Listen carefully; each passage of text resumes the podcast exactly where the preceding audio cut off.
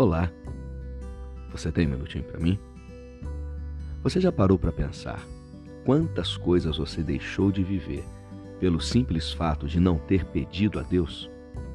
Quantos milagres Deus deixou de realizar através da sua vida porque você entendeu que eram milagres grandes demais para que Deus usasse você?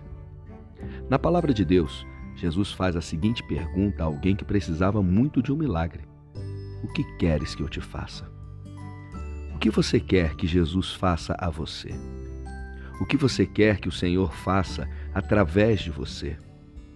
Creia, independente do tamanho do milagre que precisa ser feito, o Senhor, ele tem imensa alegria em usar a sua vida.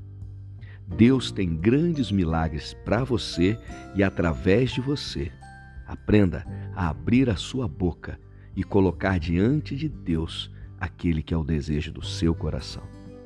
Obrigado por me ouvir e que Deus abençoe muito o seu dia.